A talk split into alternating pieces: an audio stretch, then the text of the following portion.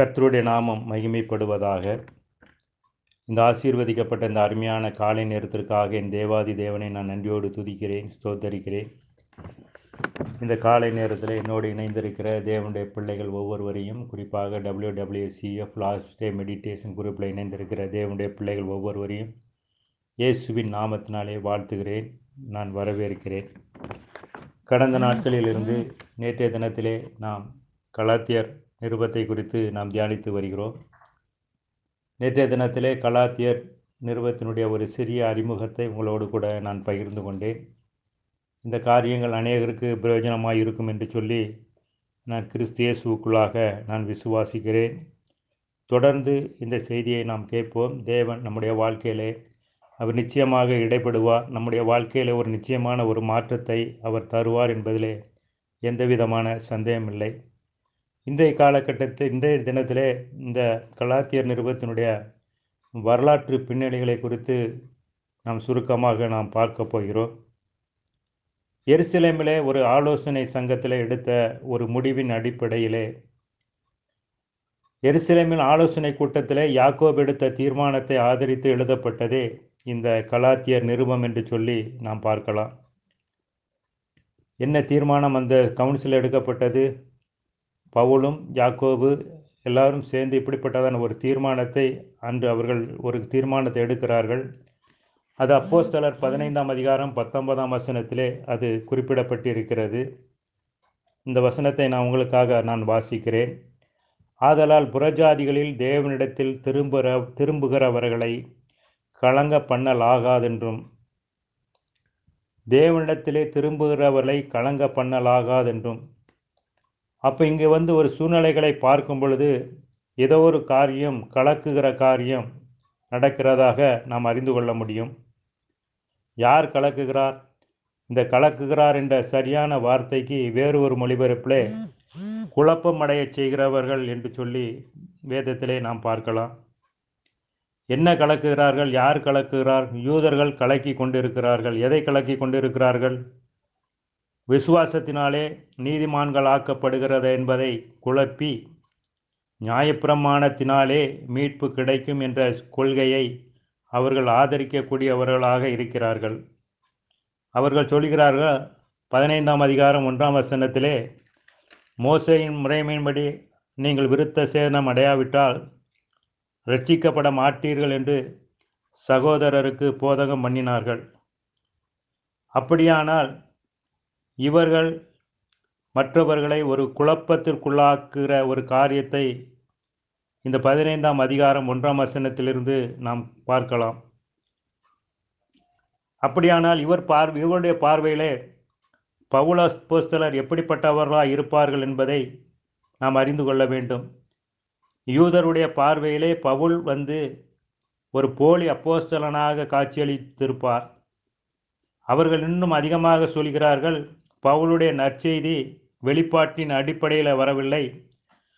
அவன் பொய்யான காரியங்களை பிரசி பிரசங்கிக்கிறான் என்று சொல்லி யூதர்கள் பொய்யான குற்றச்சாட்டை பரப்பினார்கள் என்று சொல்லி நாம் பார்க்க முடியும். எனவேதான் பவுலானவன் தனது கொடுக்கப்பட்ட அந்த அப்போஸ்தல அழைப்பையும் அதிகாரத்தையும் நிலைநிறுத்துவதற்காக தான் போதித்த நியாயப்பிரமாணத்தில் கிரியையினால் அல்ல விசுவாசத்தினாலே நீதிமான்கள் ஆக்கப்படுகிற அந்த காரியங்களை நிலைநிறுத்துவதற்காகவே அவன் இந்த கலாத்திய நாட்டு சபைக்கு இப்படிப்பட்டதான ஒரு கடிதத்தை எழுதுகிறதாக நாம் பார்க்க முடியும். அப்போ அருமையான தேவனுடைய பிள்ளைகளே இந்த நிருபத்தினுடைய காரியங்களையும் நாம் சில காரியங்களையும் நாம் மைய பொருட்களையும் நாம் அறிந்து கொள்ள முடியும்.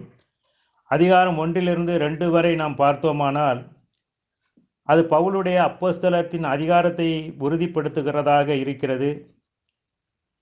ரெண்டாவது வஸ் அதிகா மூன்றாவது அதிகாரத்திலிருந்து நான்காவது அதிகாரம் வரை விசுவாசத்தினாலே நீதிமான்களாக்கப்படுகிற என்ற அந்த கோட்பாட்டை பாதுகாக்கக்கூடியதாக இருக்கிறது. ஐந்தாம் முதல் ஆறு உள்ள அதிகாரங்கள் நியாயப்பிரமாணத்தினின்று கிடைக்கிற விடுதலை. அது நியாயப்பிரமாணத்தின் கீழ் அல்ல அது விசுவாசத்தினாலே மீட்கப்பட்டு கிருபையின் கீழாக இருக்கிறது என்பதை அது அறிந்து கொள்வதற்காக அந்த காரியங்கள் கொடுக்கப்பட்டிருக்கிறது. கலாத்திய நிருபமானது ஒரு கிறிஸ்தவத்தினுடைய உரிமைகளை மீட்டெடுக்கக்கூடிய ஒரு பிரமாணமாக அது காட்சியளிக்கிறது என்பதில் எந்த விதமான சந்தேகமும் இல்லை. பரிசுத்த ஆவியானுடைய வல்லமையோடு துணையோடு நாம் அவருடைய சட்டத்துக்குள்ளாக நாம் வாழும் பொழுது தேவன் நமக்கு இப்படிப்பட்டதான சுயாதீனத்தின் விடுதலையை அளிக்கிறார் என்பதை நாம் அறிந்து கொள்ள முடியும். இந்த வசனத்தினுடைய காரியங்களை இன்னொரு காரியத்தை நான் நினைவுபடுத்த விரும்புகிறேன். கலாத்தியர் ஒன்றாம் அதிகாரத்தினுடைய அந்த வசனத்தின் முதல் அதிகாரத்தினுடைய முதல் வசனமும் கடைசி அதிகாரத்தினுடைய கடைசி வசனத்தை குறித்து உங்களுக்கு நான் சொல் சொல்லலாம் என்று இருக்கிறேன்.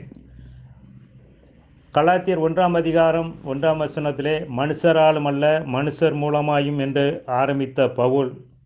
கடைசியில் ஒரு காரியத்தை அவர் முடிக்கிறார். எப்படிப்பட்டதான ஒரு காரியத்தில் முடிக்கிறாருன்னா ஐந்தாம் ஆறாம் அதிகாரம் பதினேழாம் வசனத்திலே கர்த்தராகிய இயேசு கிறிஸ்துவனுடைய அச்சு அடையாளங்களை நான் என் சரீரத்திலே தரித்து கொண்டிருக்கிறேன் என்று சொல்லி அவர் அப்படிப்பட்டதான காரியங்களை வெளிப்படுத்துகிறார்.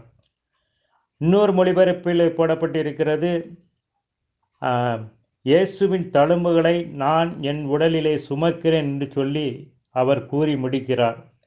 அப்போ அருமையான தேவனுடைய பிள்ளைகளை இன்றைக்கு நம்முடைய வாழ்க்கையிலே இந்த கலாத்தியர் எழுதின நிறுவத்தின் மூலமாக நாம் ஒரு காரியத்தை நாம் புரிந்து கொள்ள முடியும். நம்மால் அல்ல அவரே நான் அல்ல அவரே. என்னால் முடியாது அவரால் முடியும் என்று சொல்லி அவர் நமக்கு அந்த காரியங்களை குறித்து நமக்கு காண் காண்பிக்கிறார். பவுல் எப்படி அந்த காரியத்தை கூறினார்? இயேசு தழும்புகளை என் உடலில் சுமக்கிறேன் என்று சொல்லி அவர் அப்படிப்பட்டதான ஒரு காரியங்களை வலியுறுத்துகிறார். இன்றைக்கு நம்முடைய ஆவிக்குரிய வாழ்க்கையிலே நாம் விடுதலை பெற்று நாம் இப்படிப்பட்டதான காரியங்களில் நாம் வளரும் பொழுது நிச்சயமாக நம்முடைய வாழ்க்கையில் ஒரு ஆவிக்குரிய வாழ்க்கையில் ஒரு பெரிய ஒரு மாற்றம் நிகழும் என்பதில் எந்த விதமான சந்தேகம் இல்லை இயேசுவின் தழும்புகளை நாம் சுமக்க நாம் ரெடி த தழும்புகளை நான் உடலிலே சுமக்கிறேன் என்று சொல்லி நாம் பொருத்தனை எடுக்கும் பொழுது நிச்சயமாக நம்முடைய வாழ்க்கையிலே தேவன் பெரிய காரியங்களை செய்வார். தேவன் தாமே இந்த வசனங்களை ஆசீர்வதிப்பாராக. ஆமேன்.